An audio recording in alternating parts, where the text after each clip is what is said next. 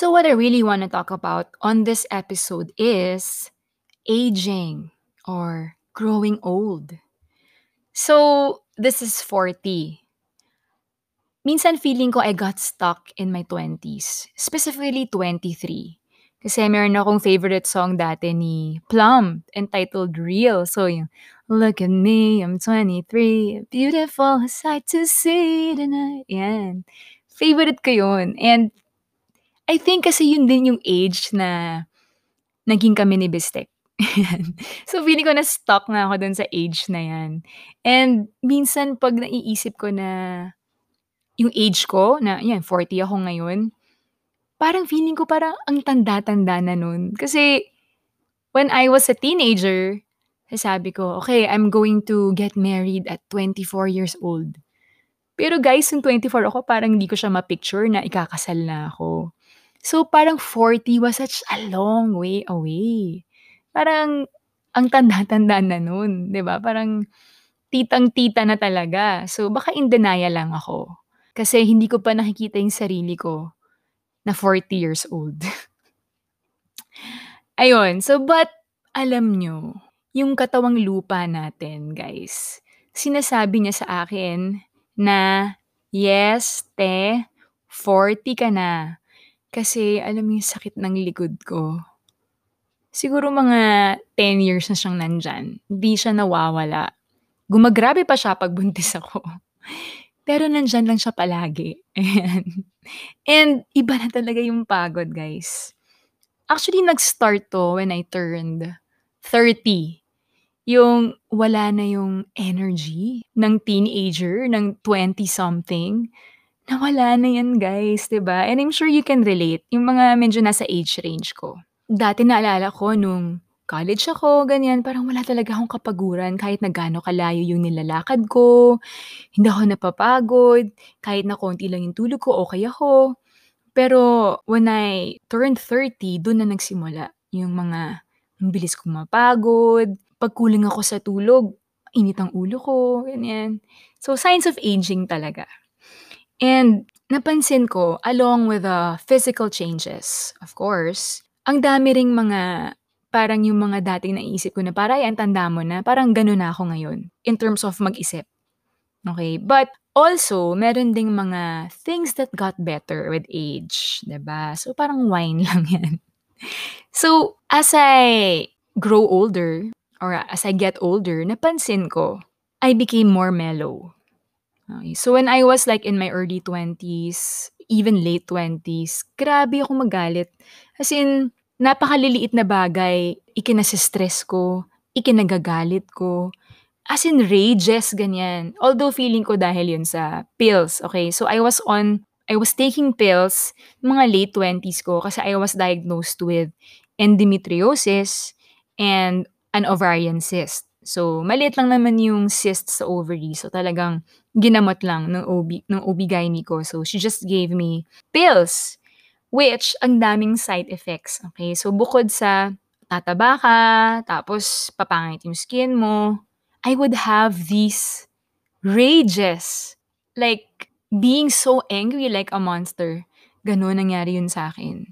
So, ngayon, hindi ko alam kung dahil sa age or dahil sa hormones din, ganyan. Mas medyo mellow na ako sa lagay na to. I used to be super impatient. I hated to deal with people who yung hindi makagets agad, ganyan. Now, syempre, nagagalit pa rin ako. Syempre, nanay ako ng toddlers, guys. So, nangyayari talaga yan. Pero, napansin ko, mas marami na akong nililet go ng mga issues or mga kamalian or gulo, ganyan.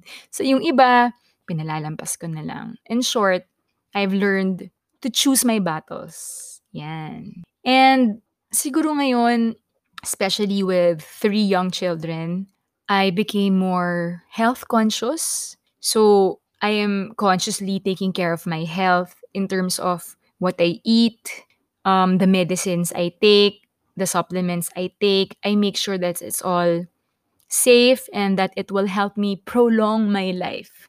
Bakit guys? Kasi si Sari, yung bunso ko, pag-graduate niya ng college, senior citizen ako. so, syempre, I wanna be there for her, and I wanna be there for her when she starts to work, when she decides to get married or decides to have children. I wanna be still there, alive and strong for her and also Kobe and Milo. So, kailangan maabutan ko yung mga apo nila. maabutan ko yung mga graduation nila. And it's also one of the reasons what, why I was so scared when I was pregnant with Sari. Super takot akong mamatay, guys. As in, akala ko talaga, mamamatay ako sa panganganak because it was my third cesarean section. Yan. And yun lang, parang it wasn't a selfish thing. I didn't want to live long for myself. I want to live longer for my children. I want to be there for them. Okay, and then ano pa ba? Meron akong mga regrets, syempre. At, at this age of 40, ang dami kong mga sana hindi ko ginawa to, sana ganito. One of those things is sana mas healthy ako kumain. Naalala ko dati nung 20 plus ako, nung first time ko mag-work, tapos may sweldo ako, mag-grocery ako, I would buy yung mga chips na mahal, ganyan. I would eat them while watching DVDs, ganyan, and I would buy parang a big pack of marshmallows. Alam niyo yung marshmallow na malaki, yung, yung inaano, ginagawang s'mores. Bumibili ako nun, tapos kinakain ko lang siya. As in, I would just eat anything kasi hindi ako tumataba. So, alam naman natin yan, pinagdaanan natin yan, guys. Dati, teenager ka or even early 20s, ang bilis ng metabolism natin. So, hindi tayo tumataba. Pagdating ng 25, ibang storya na yan it will start to slow down. And syempre, I'm just imagining all of the sugar I ate and all of the sodium and the, alam mo yun, MSG na kinain ko noon. I cannot take that back anymore. So, yun yung mga regrets ko. And also, I used to smoke. I used to smoke like with my office mates, ganyan. Grabe talaga. So, parang isa yun sa mga regrets ko na sana hindi ko ginawa. I only stopped smoking before I got pregnant with Kobe. So, nung nag-plan kami nung husband ko na, na magbe-baby na, doon tumigil na ako. And I just wish I quit earlier, I guess. Or I wish na I never started smoking na lang in the first place. Yan, buti nga ngayon hindi na masyado using smoking. So at least yung mga kids natin parang hindi na masyado exposed doon, 'di ba? Yun, so one of my one of my regrets in life, yan. And another thing is, I wish I exercised more and parang became more athletic kasi hindi ko talaga hilig yan. But, um, sabi ng husband ko, parang mas ano eh, mas okay yung nag-exercise ka na kahit nung bata ka pa para at least your body is trained to do it and it's really part of your habit, part of your routine, na hindi na siya effort para sa'yo. So now, hindi pa ako makapag-exercise eh. Kasi kakapanganak ko lang. But I promise, and, and I hope I can keep this promise, to exercise more kapag pwede na. Yun nga, ang objective ko is not to be payat or anything. Hindi yun eh. Ang objective ko is to be healthier. To, to not lose my muscles. Alam mo yun, kasi sabi nila kapag nag-50 ka na, sobrang deteriorate na yung muscles mo or parang wala ka na masyadong muscle mass. And you need the muscles to hold your bones together, 'di ba? So para hindi ka masyadong lalampa-lampa or to prevent falls, pag tayo yung mga senior na, your muscles should be strong. So yun yung promise ko sa sarili ko and sa husband ko din na I will exercise more this year. Okay, so yun yung mga physical. Yung iba pang mga signs of aging ko, ay meron pa palang physical. Yung memory, okay, memory loss it's one of my fears also, you know, to forget things, to forget like the people I love, 'di ba? Yung magkaroon ka ng Alzheimer's or dementia, ganyan. It's one of my fears. Um, kasi parang ang sakit yun para sa mga loved ones mo, 'di ba? So, since nanganak ako, kasi nga cesarean section ako, even before with Kobe, syempre nag-ano na ako, may spinal tap na anesthesia yan. And then with Milo na naman, and then with Sari na naman. So talaga napansin ko na meron akong memory loss. And I think it's common like with with moms, 'di ba? Tawag nga nila mom brain dahil nga sa anesthesia natin. So, I would forget I would forget like why I walked into a room or kunyari I'm gonna pick up my phone, I was gonna do something or call someone and then I would forget So, parang short-term memory loss, para lang si Dory sa Finding Nemo. So, gano'n ako and nakakatakot lang kasi I always like catch myself and then what I do is I I go back or I take a step back kung bakit ko ba kinuha yung phone. So, ano ang iniisip ko before ko kinuha yung phone and then I would remember again. So, for me, that's my practice to deal with that memory loss. Pero yun lang yung kinakatakot ko na mag-deteriorate pa yan over time, which will happen. And also, my daddy pala said na once you hit 40, kahit na 20/20 yung vision mo like forever since you were a kid, um, darating talaga yung time na kailangan mo ng glasses, even like reading glasses, ganyan. So, ako so far, mukhang okey pa naman. It looks like I still have my 20/20 vision, but I'm not looking forward to that moment when I need to have reading glasses kasi it's another thing to worry about, you know, wearing your glasses. Ayan. So, enough with the physical stuff. Ngayon naman napansin ko like, um, at this age when I scroll through my social media, siyempre nakikita natin yung mga post, ba, ng everyone. So, our friends from the same age group, our older friends, like yung mga ninang, ninong, mga tito, tita natin, and of course parents, ganyan. And then I see the post also of my yung mga anak nung mga pinsan ko, ganyan, or anak ng mga friends, you know, their posts pop up in our feed. And I really see the generation gap. Okey, kasi when I see like some of the posts of the younger people, hindi na talaga ako maka-relate.